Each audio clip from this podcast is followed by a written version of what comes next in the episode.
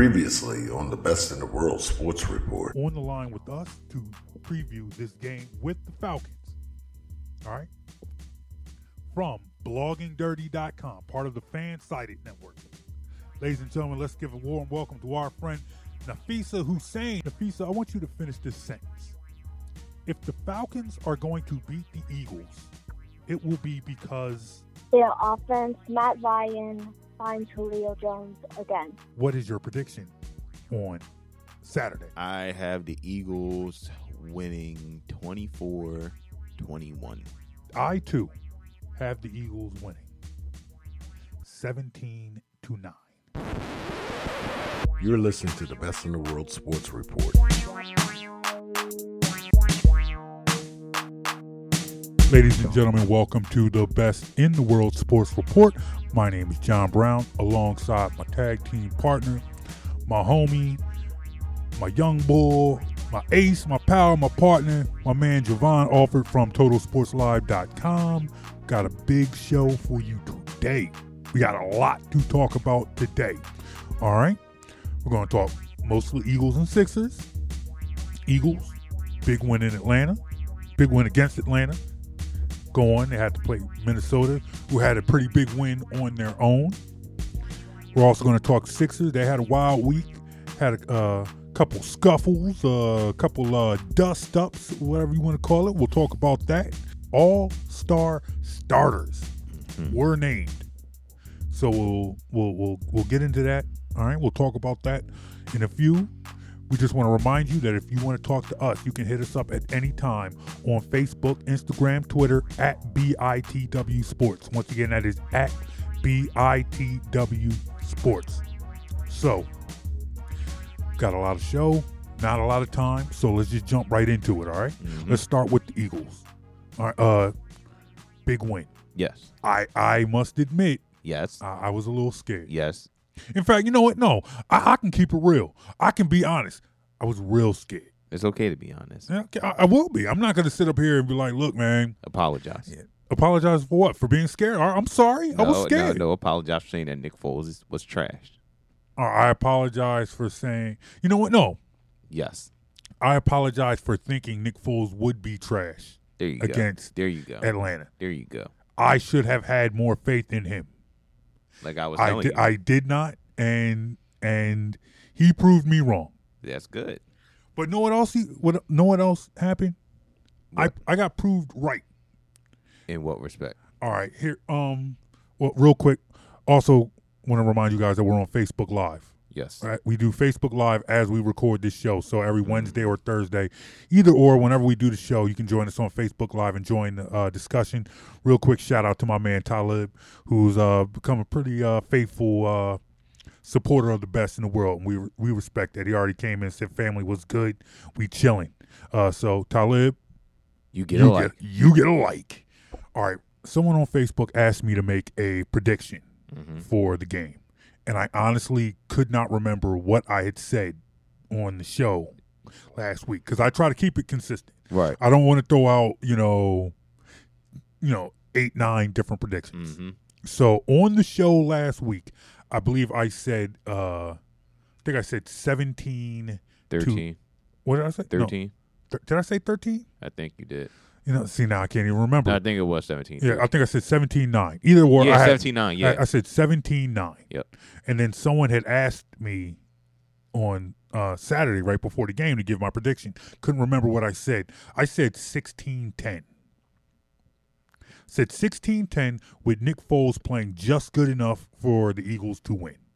16 10, 17 9. Same thing. Yeah, yeah, same thing. You know, same thing. You know, You're the close off. range. Yeah, same range. They won 15 to 10 with Nick Foles, uh, 25, uh, 23 at 30, a very efficient uh, game, Mhm. 246 yards, no passing TDs, not a lot of stuff downfield. But honestly, uh, the running game was was putting in work, right? Yeah, all. That's all. It was that was the perfect formula for them to win. Have the running game. You know, Ajayi first drive.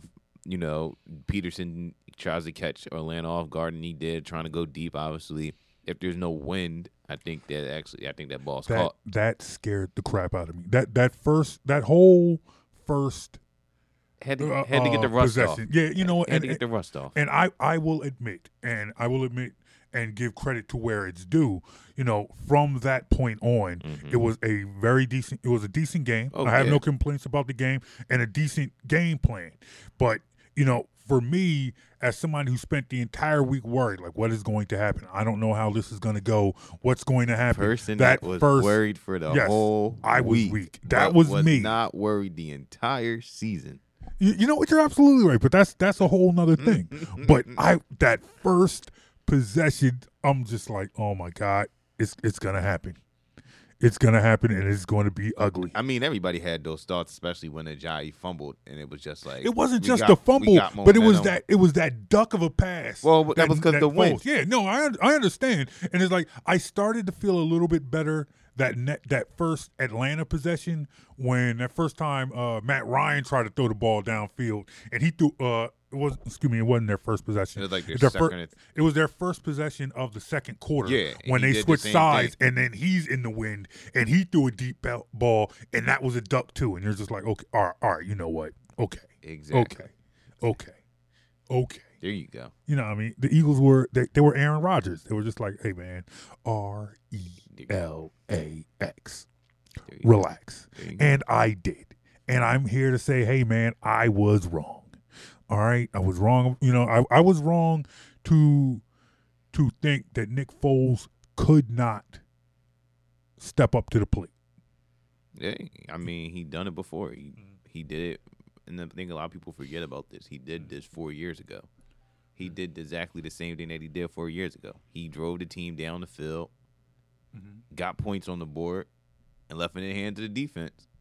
Mm-hmm. But unlike, but this time around, the defense was able to hold hold serve. I mean, like you said, Doug Pederson called a called a great game. You know, he he was pretty much balanced for the most part.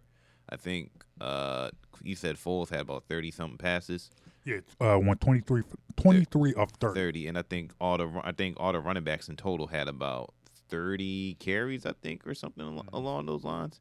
So when you have that's balance right there. To have thirty and thirty, that's balance, and you saw that in the first in in the first quarter, especially. Uh, especially when he was trying to get Foles into a rhythm, he kept on running the ball with a Ajayi, and after he didn't, and and what was so good about how Ajayi played was that he didn't Pederson didn't go away from him.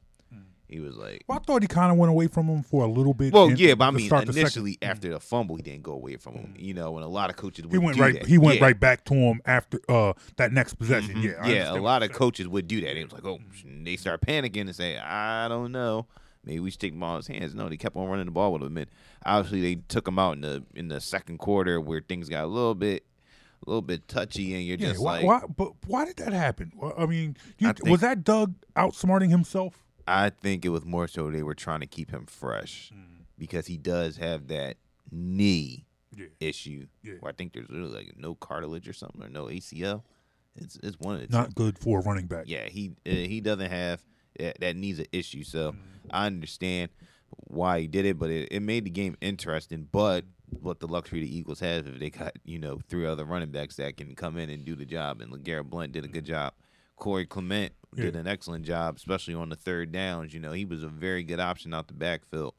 So when you have all that, and then he eventually he gave the ball back to Ajayi, and he picked up yards. I think Ajayi had like 15 carries for like 54 yards, something along those lines. So he got yards. You know, Ajayi, even though he played good minus the fumble, he wasn't content with how he played, and I mm-hmm. thought that was good.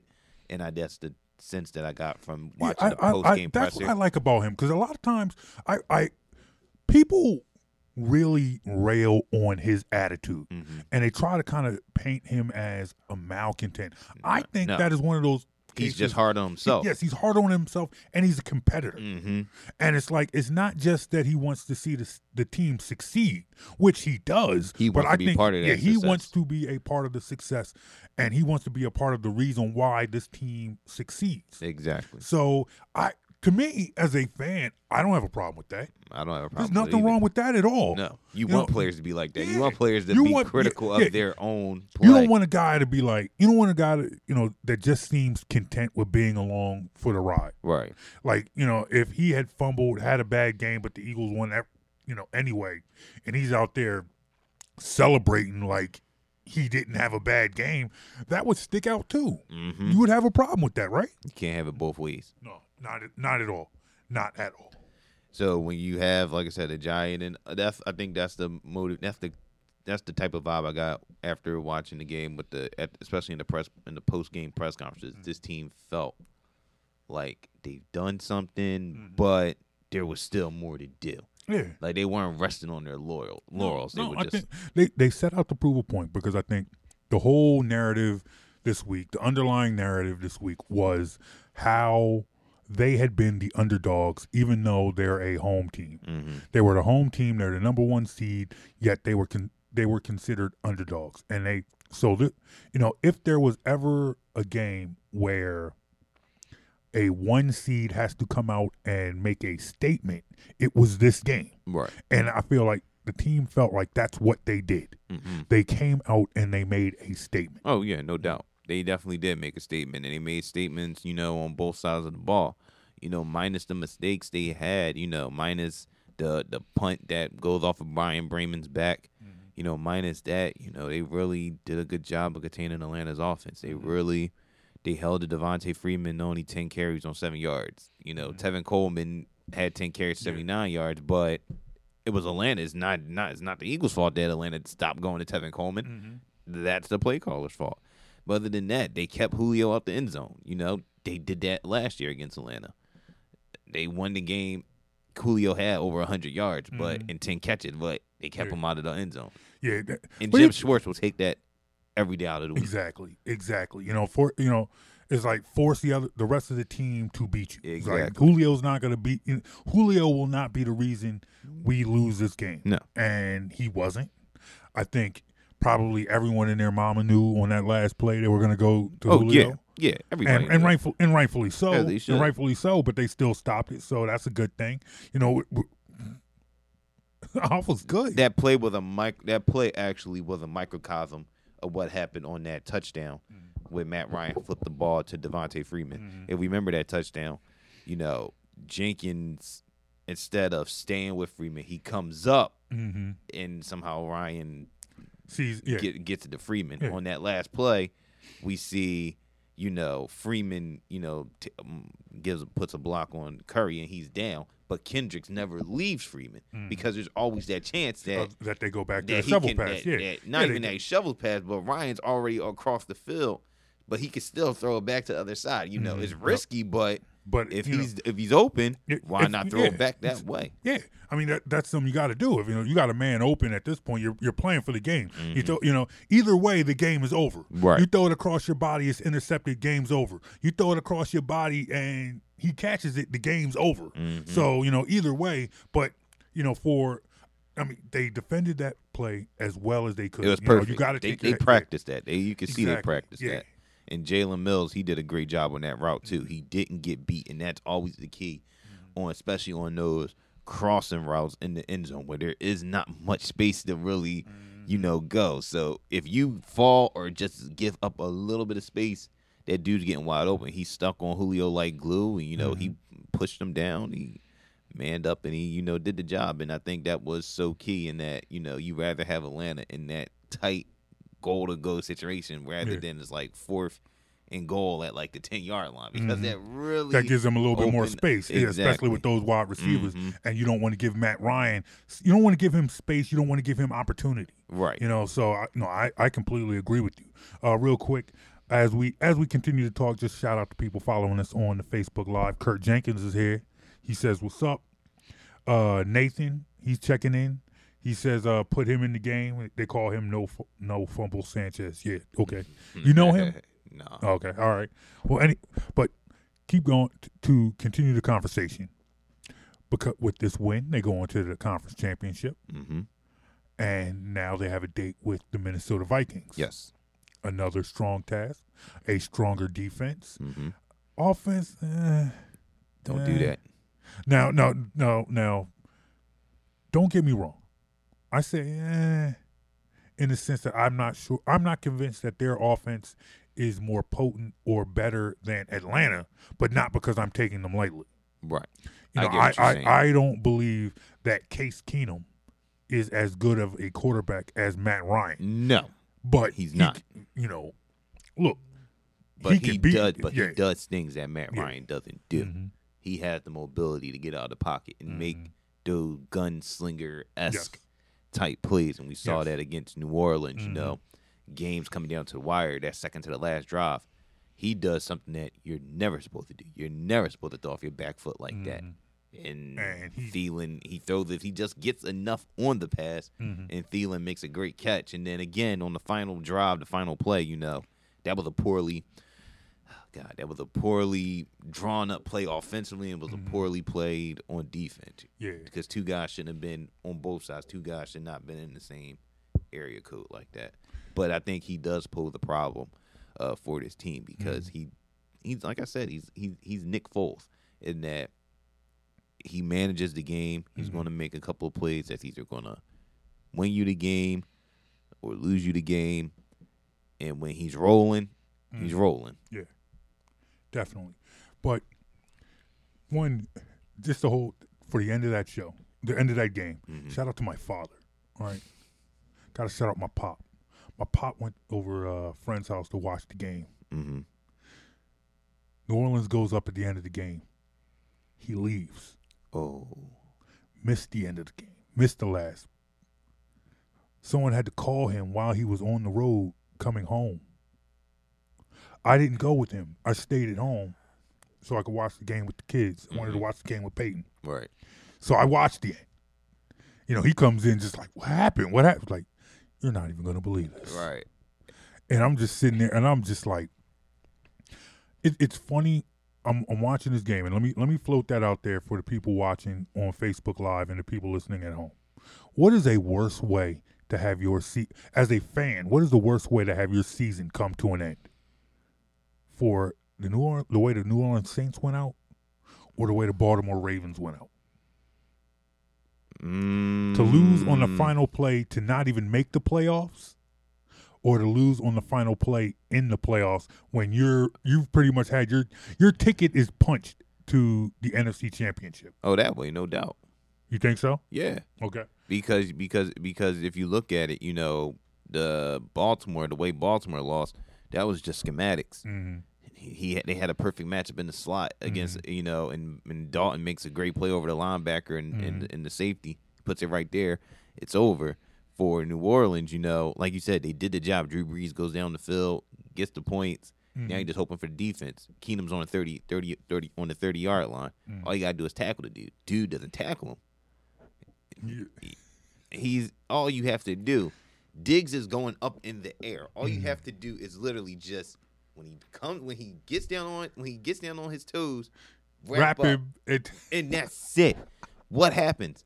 Marcus Williams somehow he looks like he's doing the Harlem Shake or something, Mhm. or looking like from like he's Diddy in one of those '90 movies doing the Diddy Bob, going down like this, and then all you see is Diggs goes Yeah. over him, and then he knocks his own dude out at the Oh, same time. So then you don't give your guy another, you don't give your dude another chance to just as hit him as out. a lifelong Eagles fan, as somebody who has been an Eagles fan my entire life, I've seen just about every way to lose a game, but that, like, I can't even fathom that. I haven't seen that. You know, I, I you know that that's just Marcus Uh, Marcus Williams looked like that Lil' Kim video of her dancing on the stage. he Oh, looked but- he looked like that. this. is- Here, here's the thing. I feel sorry for the kid. I, I feel sorry for him too. This, this, 20 this is going to go. This 22 is years old. this and is he had, going- a, and he had interception. he had an interception in, in, the game, to yeah, help him come exactly. back. They win. They win this game. Marcus Williams is a hero, The hero and now the he's a goat, goat. Now he's the goat, and but not like- the but not the good goat. No, not the no no no no not the not the G O A T. Right. He's he's the G O T E. Yeah. Either way, this is going to go one of two ways. He's either going to use this as motivation, come back and be one of the greatest DBs of all time, and you're sitting there talking about him like, you know, this was his failure, and watch how he bounces back, and you know, ends up being a Pro Bowler or whatever. You're you're talking about him like he's great, or he's just going to fade off into, uh, to quote Mike Tyson, into Bolivian, never to be heard of again. Hmm. I think I'm gonna I'm gonna take the first statement. Mhm. I think he's gonna I think he's gonna bounce back from this. It's a learning experience. It's a learning experience for all those young guys. That's Yeah. a young that's a young secondary out there. Mm. Lattimore, him, Vonn Bell. You know, his only Vonn Bell's I think second year, if uh, if I believe. So when you have when you have all those you know things all those things together, and it was like I said, it was just a weird recipe of events that happened. You know, if if he doesn't duck his head, then Mhm. Diggs is stopped. And the game's over. And we're, talk, we're talking In about New can, Orleans. it- can we uh Can you, can we stop Drew Brees? Right. Can you stop Drew Brees? Can you slow down Alvin Kamara? You know, Mhm. but again, you, you also got to give credit for Case Keenum. You know, he he he led them back and got the game tied up after you know they Minnesota blew a seventeen to zero lead. Yeah. So you got to give him credit for that. But I think you know, again, if you're Marcus Williams, you just gotta you just gotta learn from it. You learn Mhm. from it. You learn when that play ever happens again, or when you have somebody tight to the sideline like that. Mm-hmm. Don't duck. You don't have to wrap him up. Push him out of bounds. Hey. Because if you push him and he's still in the air, it's incomplete. Mhm. It ain't gonna matter. It's just it's it's ridiculous, and it, it's when you see things like that, it just shows you how fast this league is, how things can change. It's just it it's amazing. But once again, it sets the table now for Eagles and Minnesota. So, like I asked, the, uh, like I asked our guest last week, I'm going to ask you, and I want you to, you know, I want you to answer, and I want you to elaborate on this. But fill in the blanks Mm-hmm. if the Eagles are to beat the Minnesota Vikings, they must. They must do better in the red zone. They got to convert the field goals to touchdowns, and I think they're going to get better with that. Um, I think they learned from, especially on offense, the throws that they missed and that they could have had, and I think they're going to do better with that. If you have if you have Trey Burton on that type of post route again against a slower guy, I'm pretty sure Nick Foles is going to hit him for that pass. Uh, I think they have to do better in the red zone, which is something they've been good at, you know, throughout the entire season. And also, we gotta give Nick we gotta give Nick Foles credit again in that. I think it was was it the last was it on the I think it was on the LeGarrette Blunt touchdown if I'm not mistaken. On that I want to say it was second and goal or even third and goal, where I think the the uh, there was a mishandling, a snap, there was a fumble, and the ball's literally just rolling out there on the ground for like Mhm. it seemed like forever, and he dives on the ball, and you're Yeah. thinking, "Oh, touchdown!" It wasn't a touchdown, but that was a headsy play because it very nobody smart. saw it, yeah, the, the, ball just yeah, it does. I mean, you're sitting there looking at it, and it's like, and you're freaking out, you're like, oh my god, somebody get the ball, somebody get the ball, and I'm just and- and for me, and it's like that the game. you looking at your son, like, son, I was like, it's Don't about you to do happen. that. Um, no, I'm I'm sitting like, man, it's about to happen. Here it comes. he was looking Here, at you, you know, like, like here, here comes that failure that I thought was going to happen. It got got a little delayed for a second there, but mhm. here it comes. And what's funny about it, about just the way the game played out, Mhm. you know, we had company over, um, you know, for the Eagles game, we had company for well, I should say for the Saturday games we had company. For the Sunday games we went out. right, So we had a house full of people for the Eagles game. But I was upstairs watching the game with uh, my wife and my, my son. And my mother comes around, she says, Why don't you go downstairs with the guests? And I'm like, I don't want to I don't want to screw up the juju. I You can't. you Can't like- screw up the vibe. and I was were like, look, and you were like the juju. it's like can't you can't screw it up. And she's like, "Oh, that's silly. You're being silly. Whatever. Go downstairs. Go downstairs." And I'm like, "No, I can't." So I said, "All right, this is what I'm doing. I can't go in the middle of a drive. I'll go. I'll go at the next. You know, the next change of possession." So right before Atlanta's last possession, that's when I go downstairs. I go downstairs, and they start marching the field. They're marching the field. They're marching downfield. They're marching downfield, and Peyton comes downstairs. It's like, Dad, you got to come back upstairs. Like juju is ruined. So I'm like, yeah, you know, it's right. Go right back upstairs for the right before the end of the, right before the last play. Mm-hmm. Last play comes in, uh, and they stop him. And I'm sitting there looking at my wife and looking at my mother. I, I told you, Did you, you know, I, I saved the juju. Eagles fans, you can thank me later. I saved the game. It was me. But in the in the end, crazy game. I had my doubts. I was afraid. I did not believe in Foles. I do believe in Foles. I wasn't afraid. I know you weren't afraid, and and that's cool. I What have I told you? no, you told me to relax. You told me to have faith in Foles. Enjoy. No, I actually just said enjoy the ride. Mhm. Enjoy it. All right, shout out to uh, my man NID, who I always shout out on this show. hmm This is uh, we've had this ongoing battle back and forth Okay. because, like I said, I've I've just never been a fan of Nick Foles, Understandable. and I felt like he was I felt like he was a quarterback who was forced down our throats. In a sense, mm. I feel like At the time, Yeah. yes. Yes, at the time, and, and it's some. I, I I do believe that now is a different time from then, He's matured, and my, and and he's matured, and my view of him has changed. But you know, then it was whether Nick Foles was was the franchise quarterback, and could Nick Foles Oh, no. be the franchise quarterback? Oh, and that's no. something I, as a you know, I was never convinced of. oh, I wasn't either. I felt like he was somebody who was forced down. You know, people just people were tired of the Mike Vick type quarterback, the Donovan McNabb, you know, the proceed running quarterback, and they wanted a more they- pocket pass. got one now. They got a mobile quarterback now. I, I, I understand that. I'm just telling you. I, I know that. but they need to know. Choir. I'm the choir. I'm the you're preaching to the choir.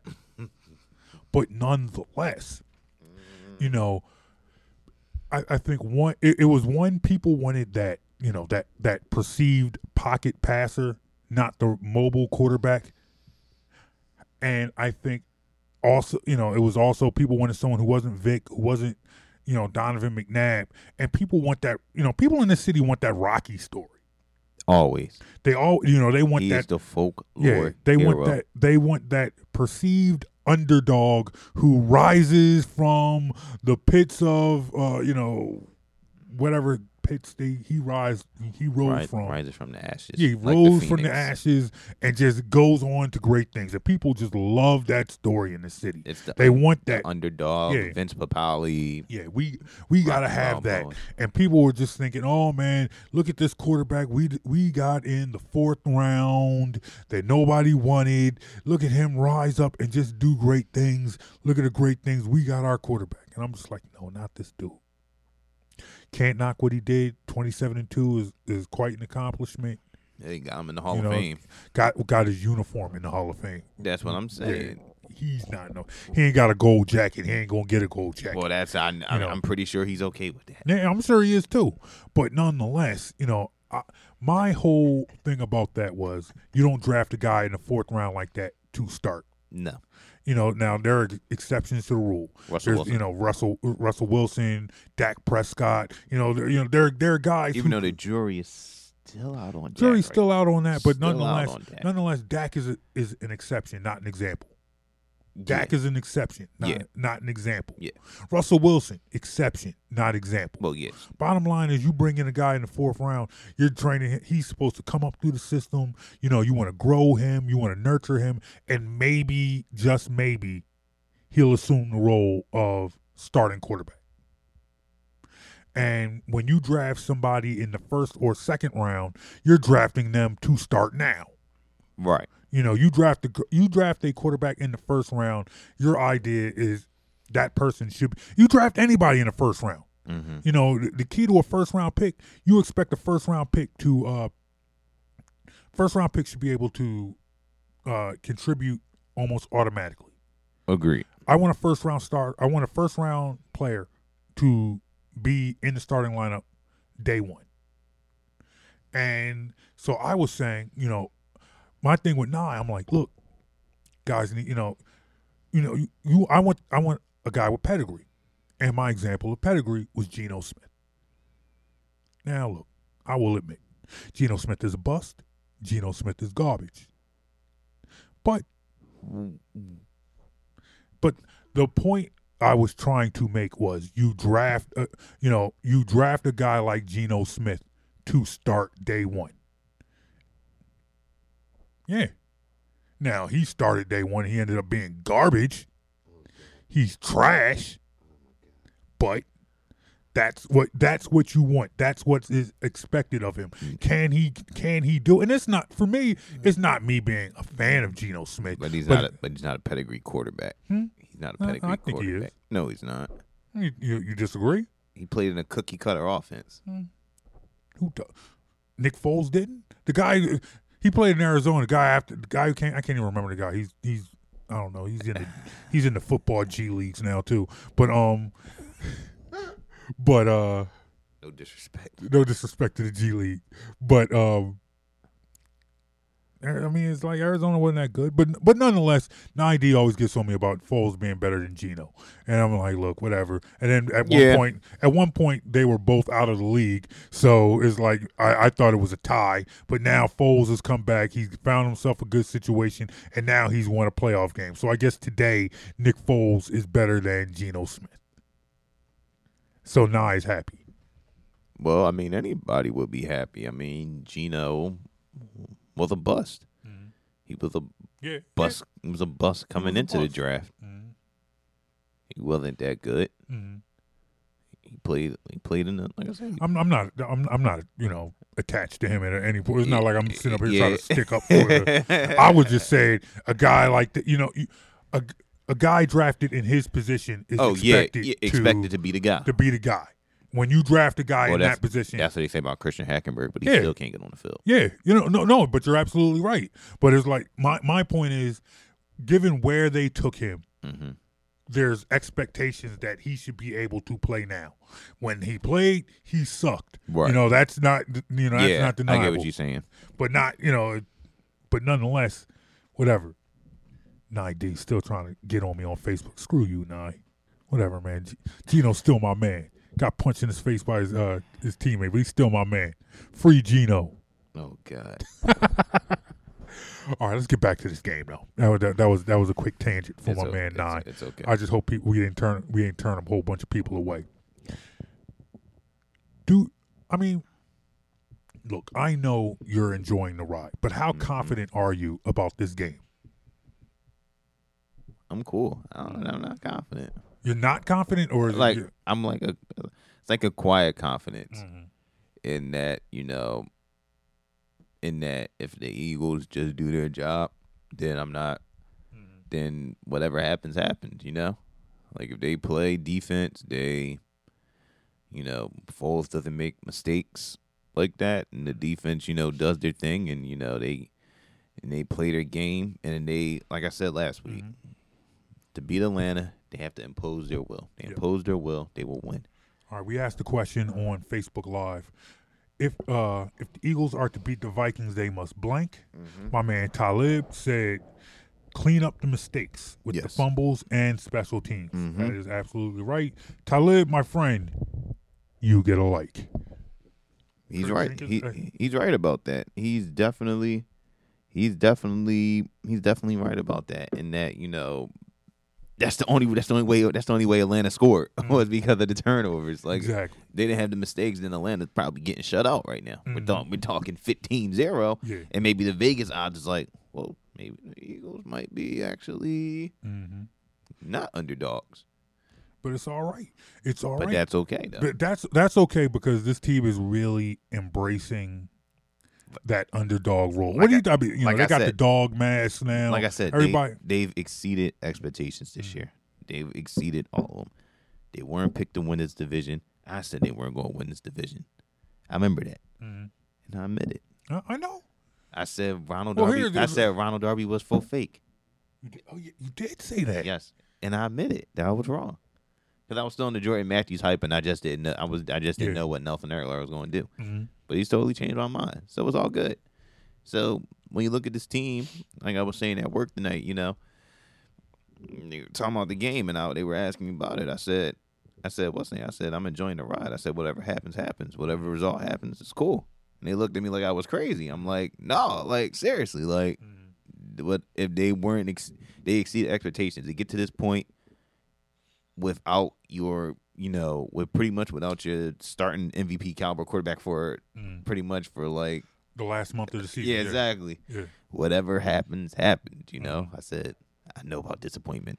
No, you're absolutely The right. Five NFC Championships appearances, one victory. Come on now, Mm-hmm. been there, done that. Yes, but I will. I mean, at this point, you know, I I, I am back on. Uh, it was always about enjoying the ride. You know, Thank you. it was always about enjoying the ride. But still, even if you enjoy the ride, I don't think enjoying the ride keeps you from disappointment. And that was what I was afraid of. Was this and now but now I'm I'm more along the lines of I, I am now that they've gotten that first game out of the way, hmm I am more willing to enjoy the ride. Good. You know, and wherever this takes us hmm because at this point now it's like you know I, I now I have said I myself have said that this was a house money year And it still is. and it still is you're right it that has not changed that that has not changed that will not And change. that's why, I, and that's how I feel about with this game. Mhm. I said there's no pressure on the Eagles at all. none none The pressure's on Minnesota. Mhm. Minnesota's the team with the home game. Yep. The potential home game. Yes. The pressure is on them to bring it home Mm-hmm. because everybody's expecting them to. Mm. They're the favorites. Everybody's expecting to do it. Same thing with New England. Everybody's expecting New England to do something. Mhm. Pressure's on New England to go back again and try to repeat. Pressure's on Minnesota to get there. Jacksonville, Mm. Eagles, house money. house money What do we got to lose? We got nothing to lose. We got nothing to lose. I'm with it I'm with it I want to see this defense come out and put major pressure on uh major pressure on Case Keenum. You know, I thought I thought Fletcher Cox was Oh, he uh, he was a, he Yeah. was every he was everything. he's Fle- the guy Fletcher that you Cox- gave that contract exactly. to. Fletcher Cox earned his money last week, Yes, he did. so I'm gonna need him to earn some more this weekend. He can do I it. thought I thought the I thought him playing like that helped take some pressure off those DBs, oh yeah. which were a huge question mark going into this game. Mhm. So, given that, I want to see that same thing happen again. He needs I to. and I I think with you know here I don't believe that this Minnesota offense is better than the Atlanta offense. Not to say that they're not good, not to say that they don't have weapons, not to say you know anything derogatory because we can't take the, we can't take them lightly No, because that's what's going to set up you know that's what's going to set up the, the disappointment however i i say that to say that i believe that this is this defense can shut them down right. and if nick foles once again and, and I, I guess you know when you look at last week's game to you know tie into last week's game you figure how many points could Nick Foles give? How many points could or should Nick Foles give this defense Mm-hmm. for them to win the game? Like if Nick Foles scores X amount of points, can the defense hold them under? And I- will admit that I was not sure if Nick Foles could give them 16, 17 points. Right. But now it's like now that he has proven that he can, and I believe that like okay maybe maybe scoring 16 17 points might be harder this week because you're playing not only you're playing a, a a better defense but you're also facing an offense that's not as good so say Nick Foles can if Nick Foles gives you 13 14 15 points they most certainly can hold Case Keenum to 10 points. Yeah. Most certainly. There's no reason to believe that this defense can't keep Case Keenum out of the end zone.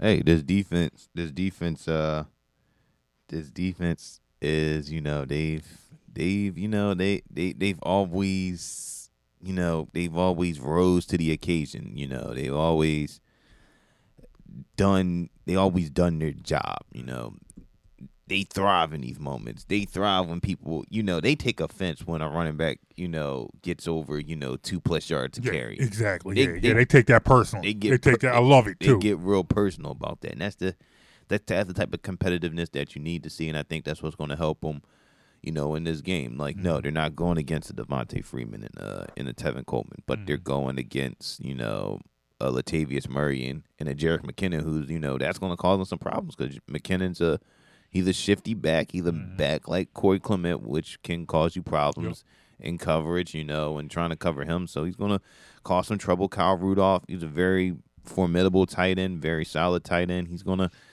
that's a that's that's a that's a prime matchup for you know Nigel Bradham, and then when you look on the outside, the outside there's you know they got to deal with Stefon Diggs and Adam Thielen. No, they're not Julio and they're not Mohamed Sanu, but those two wide receivers wide receivers are pretty good. Mm-hmm. They're pretty good. One was a fifth rounder, another one was undrafted, and undrafted dude in Thielen had over a thousand yards. Yeah.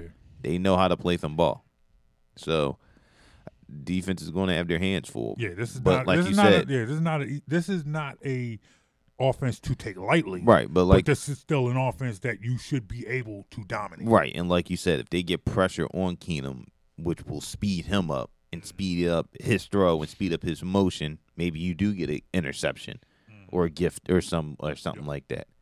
Because I think number said his uh passer rating when he's pressured is like five point one compared to when he's not pressured is like hundred and sixteen. That's a huge difference. Yeah. Foles is like hundred not pressured, and when he is pressured, it drops down like a ninety-one. Yeah. You got No, you got a taller quarterback getting blitz, and you got a smaller quarterback getting blitz. Two different things. Exactly. Exactly. Exactly. Well, look, man. Before we take a break, let's let's let's put it down. Let's write it down on paper, man. I got I got it right here. Your predictions for Sunday. Eagles 21-17. 21-17 Eagles. Once again, I'm I'm going to go 17-12 hmm? Eagles. 17-12 Eagles. I will even go farther as say four field goals for Minnesota. Wow, Four field goals for Minnesota. wow, Yeah, man. Yeah. that's bold. That's what I'm saying, man. That's a bold prediction. You like that? So I'm a bold guy. I live on the edge. I respect that. That's what I do. Just want to scroll back. Hey, just want to ask you guys, remind everyone listening, hit us up on Facebook, Instagram, Twitter at BITW Sports. Once again, that is at BITW Sports. Shout out to everybody. Uh, my man Talib says Eagles 28, Vikings 14. I don't know. I, I just can't see. He I- he's expecting an offensive explosion. yeah, I just don't see that. But who? But who Uh, said all 28 points have to come from the offense? You know, you're, you're right Mhm. about that. You're right about that. You're, absolutely right about that. All right, well, look, let's take a quick break. We're going to uh, switch gears when we come back, talk Sixers. All right? This works for me. All right, we'll take a break. Hey, once again, hit us up on Facebook, Instagram, Twitter at BITW Sports. Once again, that is at BITW Sports. My name is John. This is Jovan. You're listening to the Best in the World Sports Report. We will be back in a second. You're listening to the Best in the World Sports Report. Listen to this show in its entirety every Saturday at 8 a.m. on the Philly Go Flow at phillygoflow.com.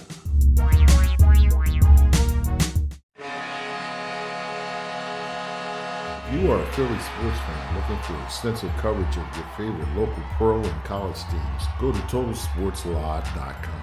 Total Sports Live is your one-stop shop for all the news you need to know in the Philadelphia sports scene. Be sure to follow Total Sports Live on Facebook, Twitter, and Instagram. When you need to know Philly sports, get to know TotalSportsLive.com. One in six seniors faces the threat of hunger, and millions more live in isolation. Drop off a hot meal and say a quick hello. Volunteer for Meals on Wheels by donating your lunch break at americaletsdolunch.org. This message brought to you by Meals on Wheels America and the Ad Council. You're listening to the Best in the World Sports Report.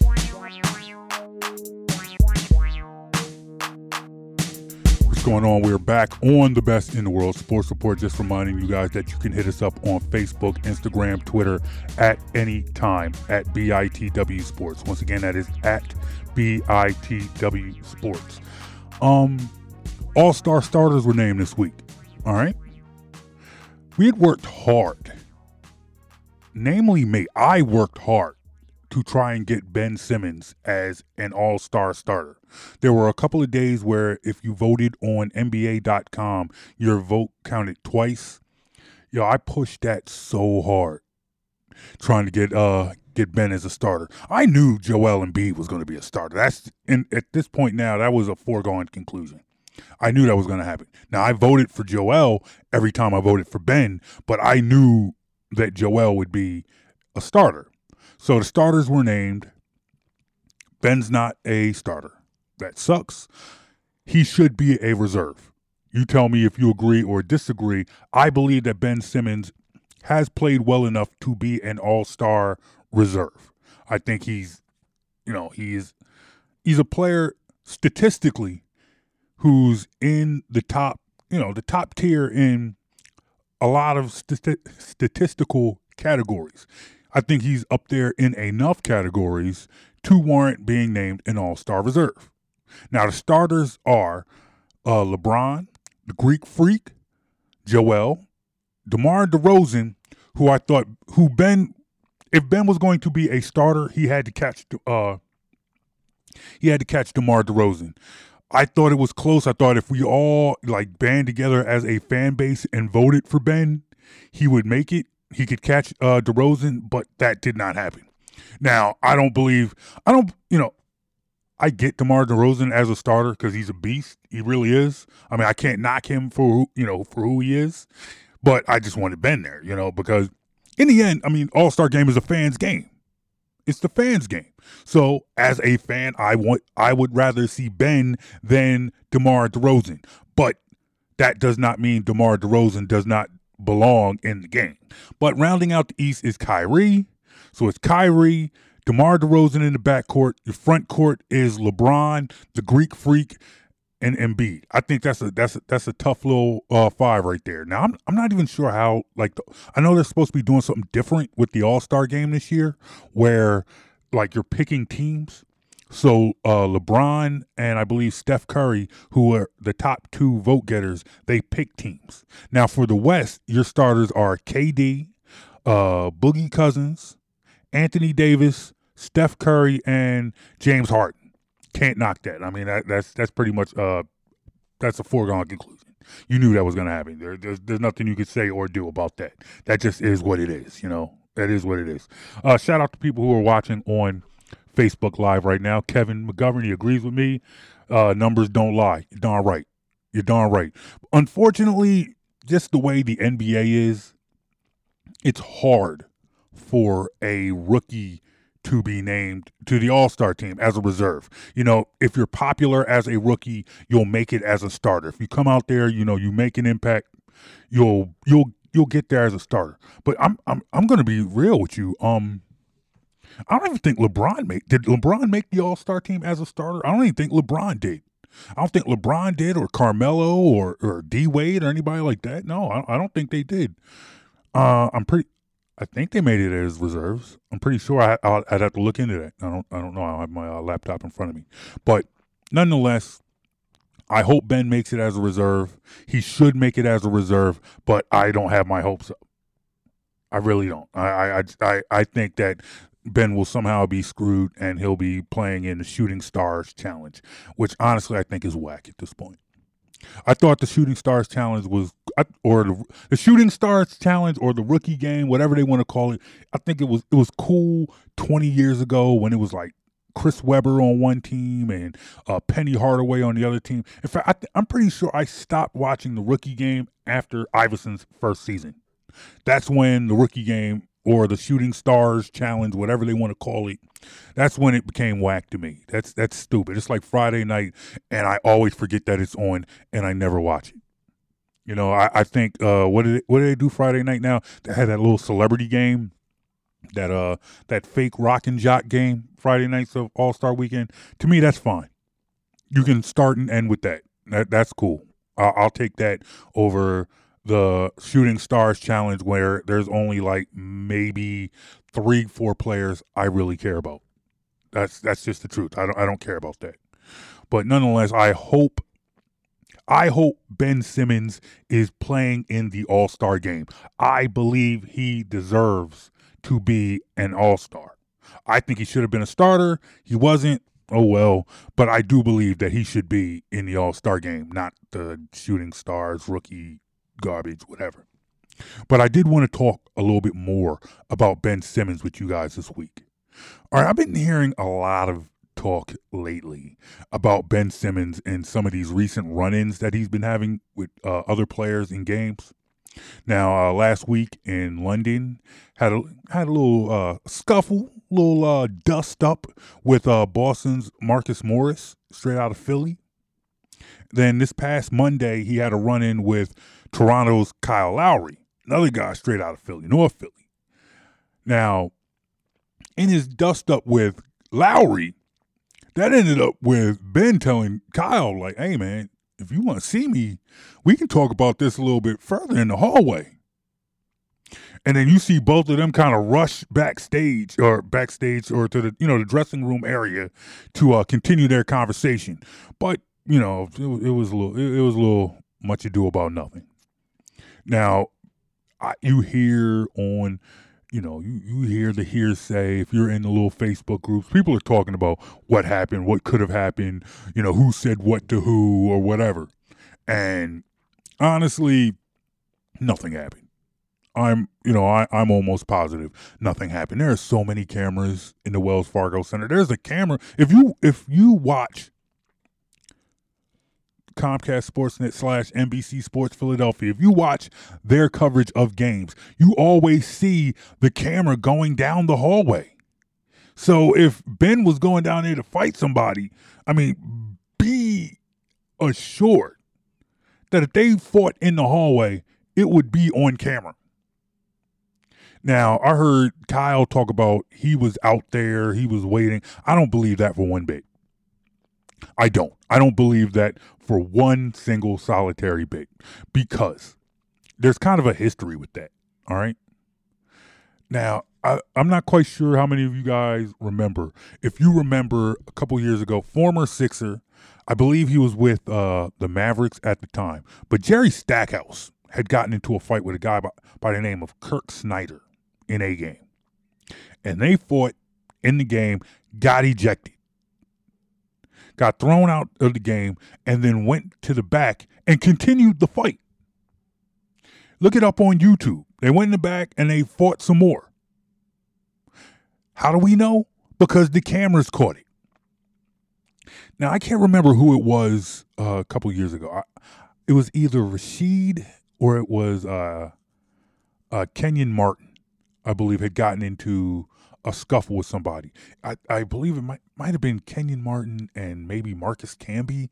I don't get me wrong. I, I might have the names wrong. I, I, think I might be remembering who was involved uh, incorrectly, but they had talked about you know settling it backstage, saying, "Hey man, if you want to continue this, we can settle this backstage." And then cameras caught the guy standing outside their locker room. You saw it. He was sitting there waiting, and there were people telling him, "Hey, man, come on, this ain't this this ain't look. This isn't what you're supposed to do. This isn't how you handle it. Maybe we should just uh, maybe we should just move on." You saw it. So for Kyle Lowry to talk about, "Hey, man, I was back there. Hey, I was there. You know, he wasn't there. Whatever." I don't believe that for one second. I don't. I, I really don't. And and it's like there's kind of like a conflict of interest here in this city because Kyle Lowry's a local dude. He's from North Philly.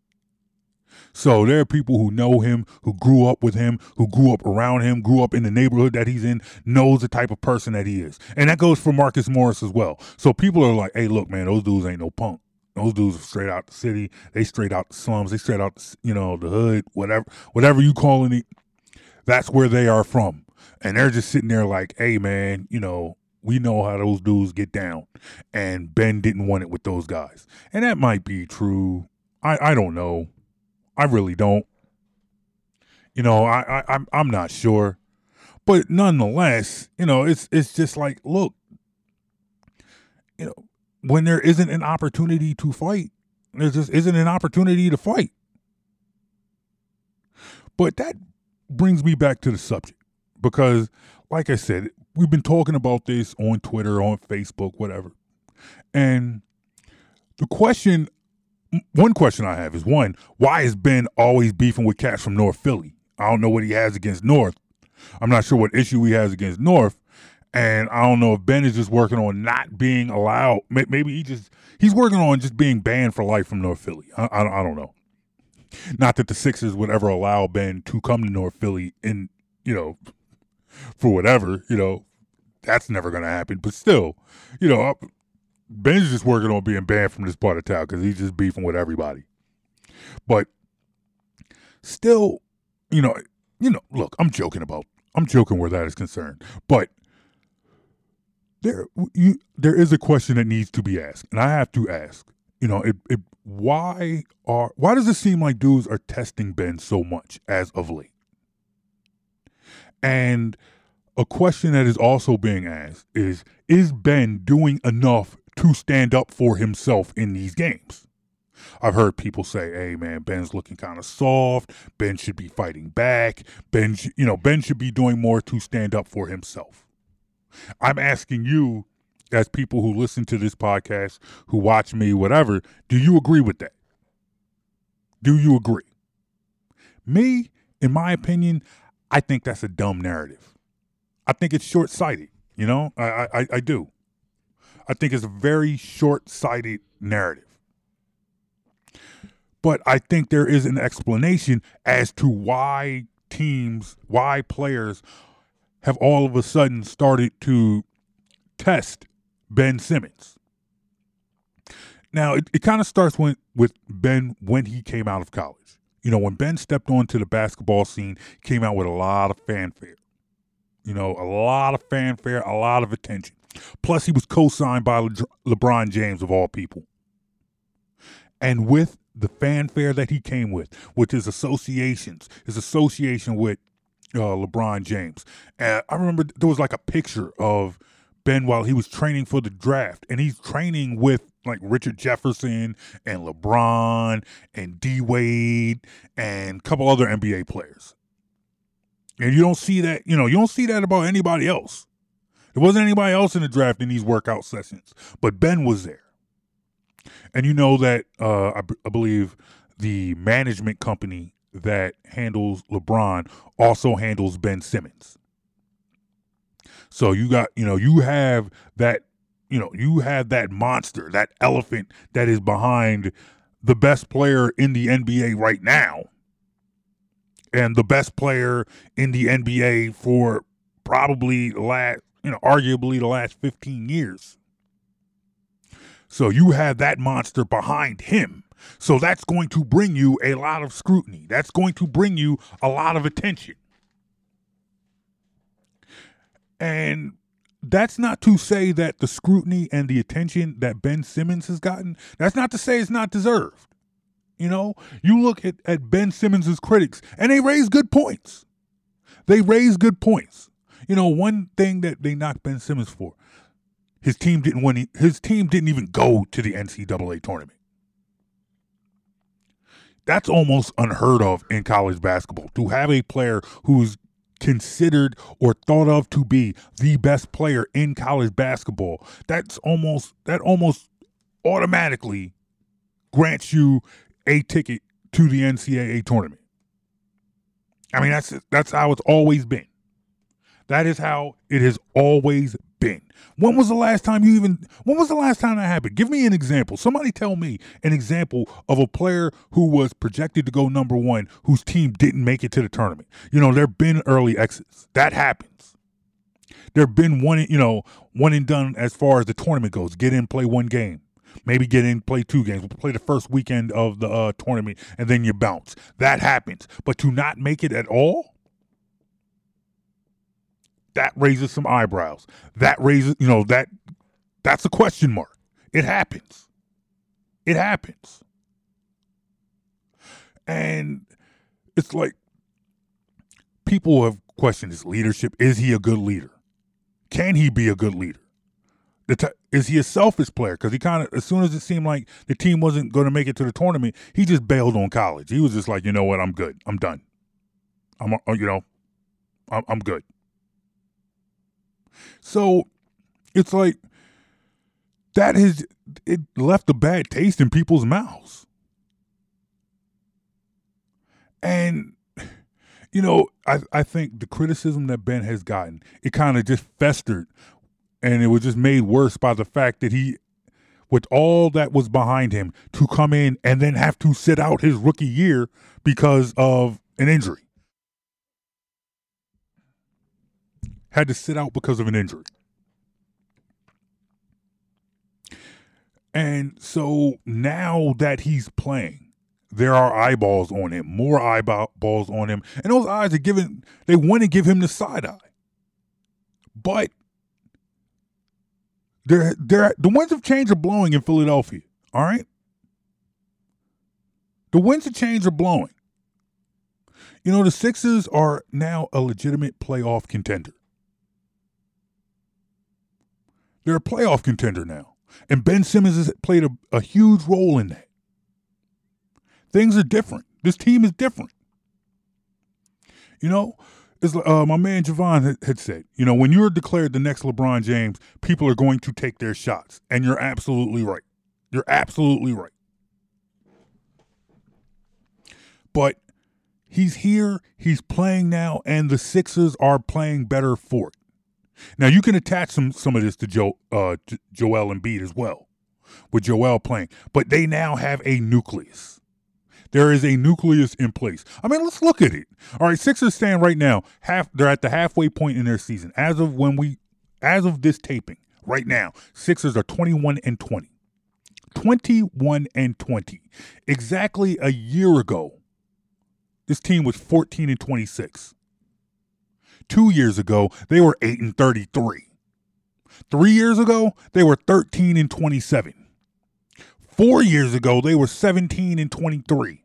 And now they're sitting here 21 and uh, 21 and 20, and I believe they're in the eighth. They're in the eighth seed in the East. They're they're in the eighth seed in the East, and as of right now, they're maybe maybe a handful of games out of fourth place. I mean, look, I am not calling the Philadelphia 76ers the Cleveland Cavaliers. I know that they're not on the same level. They're not they're not yet. That's not where they are yet. But what I am telling you right now, Cleveland Cleve right now Cleveland is a, a stone's throw away. I don't know how this season could could will unfold, but Cleveland's not that far away. Sixers could catch Cleveland statistically in games. They're not that far away. Of course, you know, we, we know it's a long season. There's still 40 more games, 41 more games to play. So we'll see how it turns out. But right now, the Sixers are a playoff contender. They're a good team. They're a good team, and Ben Simmons is one of the reasons why. And because he's one of the reasons why, I think that kind of plays into why why teams and players have been trying to trying to, you know, test him as of late. And I think there are some factors that play into that. All right. When you're a rookie who's gotten the pub that he has, when you're, you know, I think there are guys that's just going to see that. I, I, I, I, I, thought we saw that with Iverson. When Iverson was a rookie, when he came in, he was the one getting all the pub. He was the one who got the huge uh, sneaker deal. He was a guy everybody wanted to see. And I think there were teams that were established in the league. Like when Iverson came in as a rookie, Michael Jordan and the Bulls were still the top dog. And no Iverson and uh, that Iverson rookie year Sixers, no, they were nowhere near the Chicago Bulls. But the Bulls knew who they were.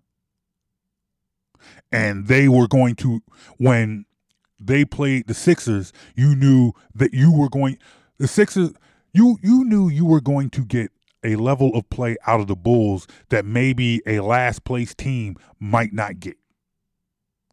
Because they see this young, exciting rookie on the rise, and they need to show that rookie and that rookie's team that there is still a pecking order. And I think that's what's happening to the Sixers right now.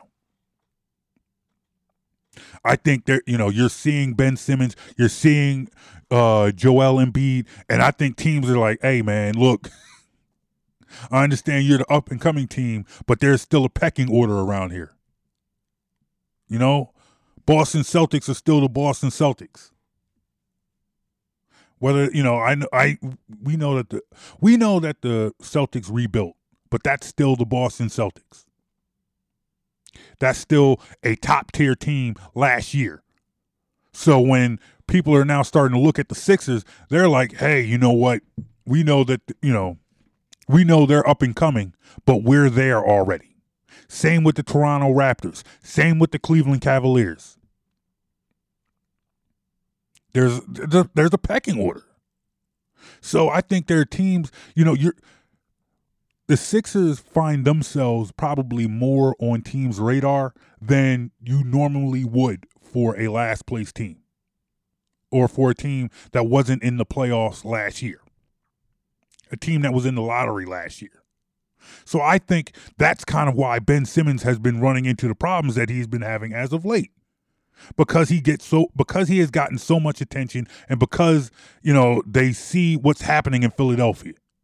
They know that things are changing. And I think that brings me to the second factor that plays a role into this. I think team I think people are coming to Ben because teams have become accustomed to the Sixers being the doormat of the league. The Sixers were flat out awful for um, like 4 to 5 seasons. They've just been laying down, getting beat by like 40 points every night. And I think there are teams that just got accustomed to that. Honestly, I think teams just got accustomed to that. People have gotten used to the Sixers just being trash. There was no reason to respect the Sixers for at least three, four years. May, you know, maybe a little bit more last season when Joel Embiid started playing. Once Joe, once Joel Embiid went down, they they went right back to not being respectable. They was they were respectable with Embiid. Once he was out, not respectable anymore. Straight up, straight up. And I think people have gotten used to that. But like I said, the winds of change are blowing in Philadelphia. Sixers got a nucleus now. They got a nucleus. They got a nucleus now with JoJo and Ben, and teams are finding out now. They're when they come to play Philadelphia, they are realizing that times have changed. And I don't think teams are ready for a Sixers team with swagger. A Sixers team that plays with confidence. A Sixers team that comes out day in and day out and actually expects to win. And can and yeah, you know what they got issues. Like Okay, team can't hold a lead. Team plays terrible. They have no real offense coming off the bench. When there's no Ben and there's no Embiid in the game, you know what are you left with? You're left with TLC jacking up stupid threes, Bayless jacking up stupid threes, and front court players that don't play like front court players. So this is still a flawed team, but they've gotten better. They've made they've made improvements. This ain't last year's team. This ain't 2 years ago's team. This ain't 3 years ago team. It's not. And I think players are coming in now thinking that they were going to walk all over the Sixers. And they're getting a rude awakening. They're getting a rude awakening. People are people are I mean uh, let's be real I think people are getting into this with the people are getting into it with Ben because they expected to come in here and still see the tanking Sixers. You know that ten win Sixer team from uh, a couple years ago. You know, team. Remember, like when the Sixers were getting blown out by like forty points by pretty much everybody. Everybody. That's what they're used to. And that's why the Sixers are having the issues that they're having. And I like it because I think people are now starting to realize that th- times have changed. The Sixers are here. And I love that. So I'm uh, there's so many people kind of almost torn when it came to Ben beefing with Marcus Morris and Ben beefing with Kyle Lowry, but I loved it because we're finally starting to show some toughness. One thing I had noticed, I, I think people real, truly underestimate how strong Ben Simmons is. And I think, and honestly, when you see the type of ball that uh, Brett Brown plays, and Brett, oh, when I say what the Sixers play under Brett Brown, and uh, you know he he wants to go and go out and play this uh, positionless basketball. And when I say that, I'm throwing up the air quotes. I know if you're listening to the podcast, you can't hear the air quotes, but I'm throwing them up. Positionless basketball. That's his MO. That's what he likes to do. And that leads to a lot of mismatches. And one of the mismatches that happen that the Sixers can take advantage of is when there are mismatches, it ends up with Ben Simmons, your point guard, guarding another team's center or another team's power forward. And one thing I had noticed a couple weeks ago when uh, the Sixers played the Raptors, Ben ended up switched up on Serge Ibaka. Now, naturally, if you're a power forward, if you're a big man, you get switched up on the point guard. As, as Shaquille O'Neal would say, that's barbecue chicken. You know, you're gonna back, you're gonna turn your back to him and then back him down. And when that happened, Serge Ibaka did try to back down Ben Simmons. But what happened? He couldn't. Like I said, I think people underestimate how strong Ben Simmons is. And what I was noticing in that game was Serge was getting frustrated with the fact that there were a couple of times he was switched off on Ben in in mismatches and tried to post him up and couldn't, could not move him. And you could see it was getting under Serge Ibaka's skin. Fast forward to a couple of weeks, you know, Marcus Morris is an enforcer. Marcus Morris is a team's tough guy. That's your tough guy. And Ben Simmons set a pick on Marcus Morris that flattened him.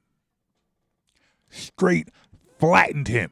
Marcus Morris is peeling himself off the floor after that pick. And I loved it. So, yeah, he got up. Yeah, he was out there flexing, trying to be Mr. Get Bad because he just got floored by the other team's po- uh, point guard. A rookie point guard put your power your your team's enforcer on his behind. So yeah, of course Marcus Morris needed to get tough. Of course he had some words. He had to save face. Straight up, Marcus Morris was was saving face. I understand how tough that dude is. I know this, I know I understand where he comes from. You know, that's not that hasn't been lost on me or anybody who watches him. But I am telling you, you know what? I don't think Marcus wanted it. I know Kyle Lowry surely didn't want it. And I think that's I think it speaks to that second factor. I think you know, I think you're sitting here, you're coming into this team, you're coming into a, a town where now, you know, you you've owned it for years. You know, Sixers getting beat by 40 every night. Times have changed. And now you're sitting here playing the Sixers and they're playing tougher. They're playing with swagger. They're playing with some energy. And that's catching people off guard.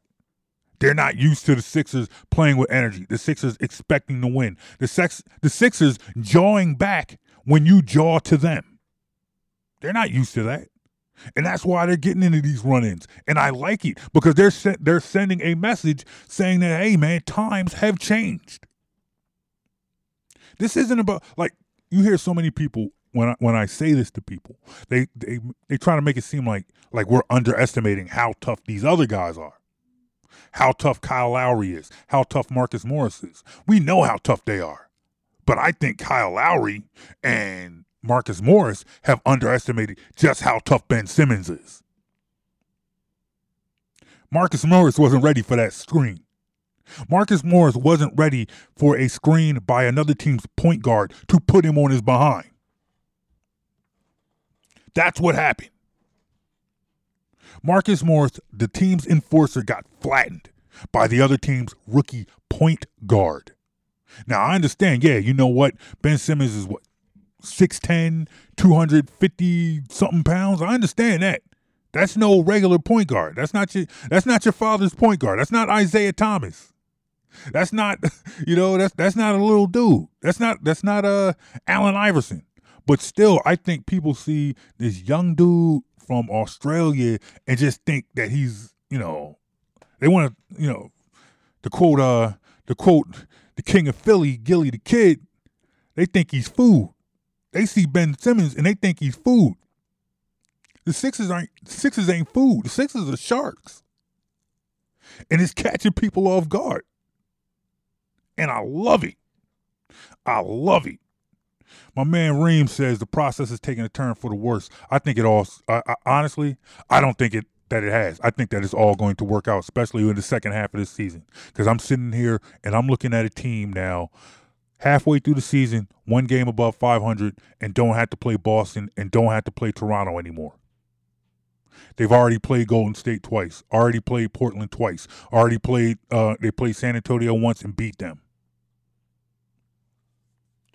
You know, I, I think, you know, yes, he's missed some games, but I think now down, I think they were priming him for this run now, where the bulk of the difficulty of their schedule, you know, they've passed that. That has been passed.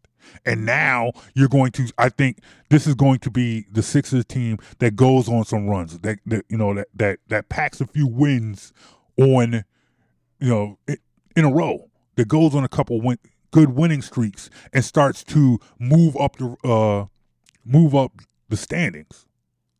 Because right now they're looking up at what Indiana, they don't scare me. Detroit, they don't scare me. Milwaukee, yeah, Milwaukee scares me a little bit. You know, Milwaukee scares me, but that's about it. There's no reason why this team can't be can't be fourth, can't be a fourth seed. All right. And as I think team, you know, as the season goes, I think there will be more, I think there will be more run-ins, but I do think also teams are starting to notice, especially as the Sixers pack on more wins. I I that's just how I see it. That is just how I see it. I just think that at this point now the Sixers are primed to make a run. I think that they've been taking it easy with Embiid. I don't think the hand is an issue anymore. You know, the back will always scare me. The back will also will always scare me. Um, my man Reem also says we got fleeced by Boston in that trade. I don't think I don't think you can completely say we got fleeced by Boston in that trade until we actually see Markelle Fultz play. I think we haven't seen a large enough sample size. That whole thing about them going to take Tatum anyway, I think that's garbage. I think that's just talk for sports talk and for wannabe experts like ourselves. I think that if Boston had the number one pick, especially if they were planning on trading uh trading Isaiah Thomas, they were going to take Markelle Fultz. There's no reason to think they wouldn't have taken Fultz. To say I I just I, I don't buy that whole Ainge was going to take uh take was going to take Tatum either way. I don't. That's just too that just sounds too convenient for me. I don't believe that. I don't care what he says. I don't care what expert, you know, tells me anyway. Whatever. You know, I'm not I am not ready to call that trade a bust yet. I need to see more of Markelle Fultz. That's just me. That's just me. I understand all the th- and, and and that's another thing with Fultz. As much as we as fans complain and rightfully so, about the Sixers medical staff and the issues that the medical staff has. Honestly, I trust the Sixers medical staff a whole lot more than I trust anybody in a Facebook group. honestly, you know, I, I do. I, I mean, so at this point, I'm just like, hey, let's just let this play out. I don't know what to think.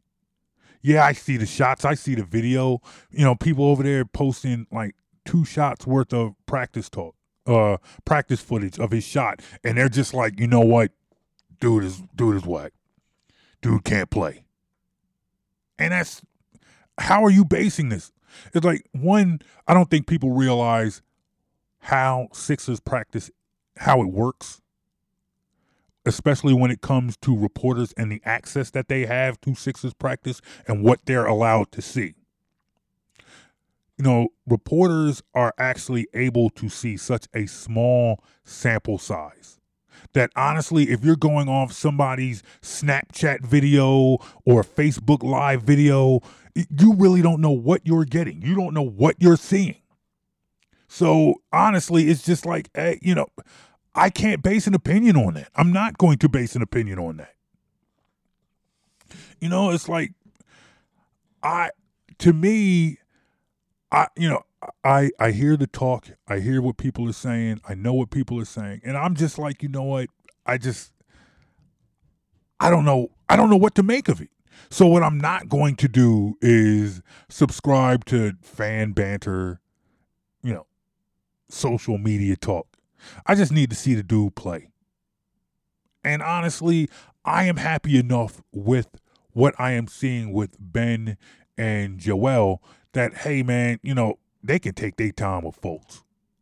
Honestly, they can take their time with Fultz. I'm not saying I want to see, I, I want this to drag out to next season because I think that's stupid. But I don't need him to rush back. You know, this season is what it is. It is what it is. Hey, you tell me what you think of today's show. You tell me what you think of what I'm talking about. Follow me on Facebook, Instagram, Twitter at any time at BITW Sports. Once again, that's at BITW Sports. Make sure you check out this podcast on SoundCloud.com slash BITW Sports. And we're on uh, Apple Podcasts. All right? Apple Podcasts and iTunes. If you got that, just search the best in the world sports report. All right? Make sure you hit us up. So I want to thank you guys for for watching, listening, however you however you get your fix of the best in the world sports report. I want to thank you for checking this out. I do appreciate it. Go Eagles. Let's get a win. Let's get a win. It'd be great to come back next week and talk about the Eagles in a Super Bowl. Let's make that happen. Let's go Eagles. Let's go Sixers. Let's go Flyers. Big win for them last night. Big win for them with Eric Lindros in the building, Big E in the building to watch them uh, come back in the third quarter and then win in overtime against the Maple Leafs. That was awesome. That was great. It's a great weekend for Philly sports. All right. Hey, once again, check us out on Facebook, Instagram, Twitter at BITW Sports. Also, make sure you check us out on PhillyGoFlow.com. That's the internet radio station. You can check us out every Saturday morning at 8 a.m. That's PhillyGoFlow.com. My name is Jon Brown. Jovan Alford from TotalSportsLive.com is here too. Make sure you check out TotalSportsLive.com, and we will check you all out next week. Peace, y'all. Go Eagles. E A G L E S Eagles. You're listening to the Best in the World Sports Report. Listen to this show in its entirety every Saturday at 8 a.m. on the Philly Go Flow at phillygoflow.com.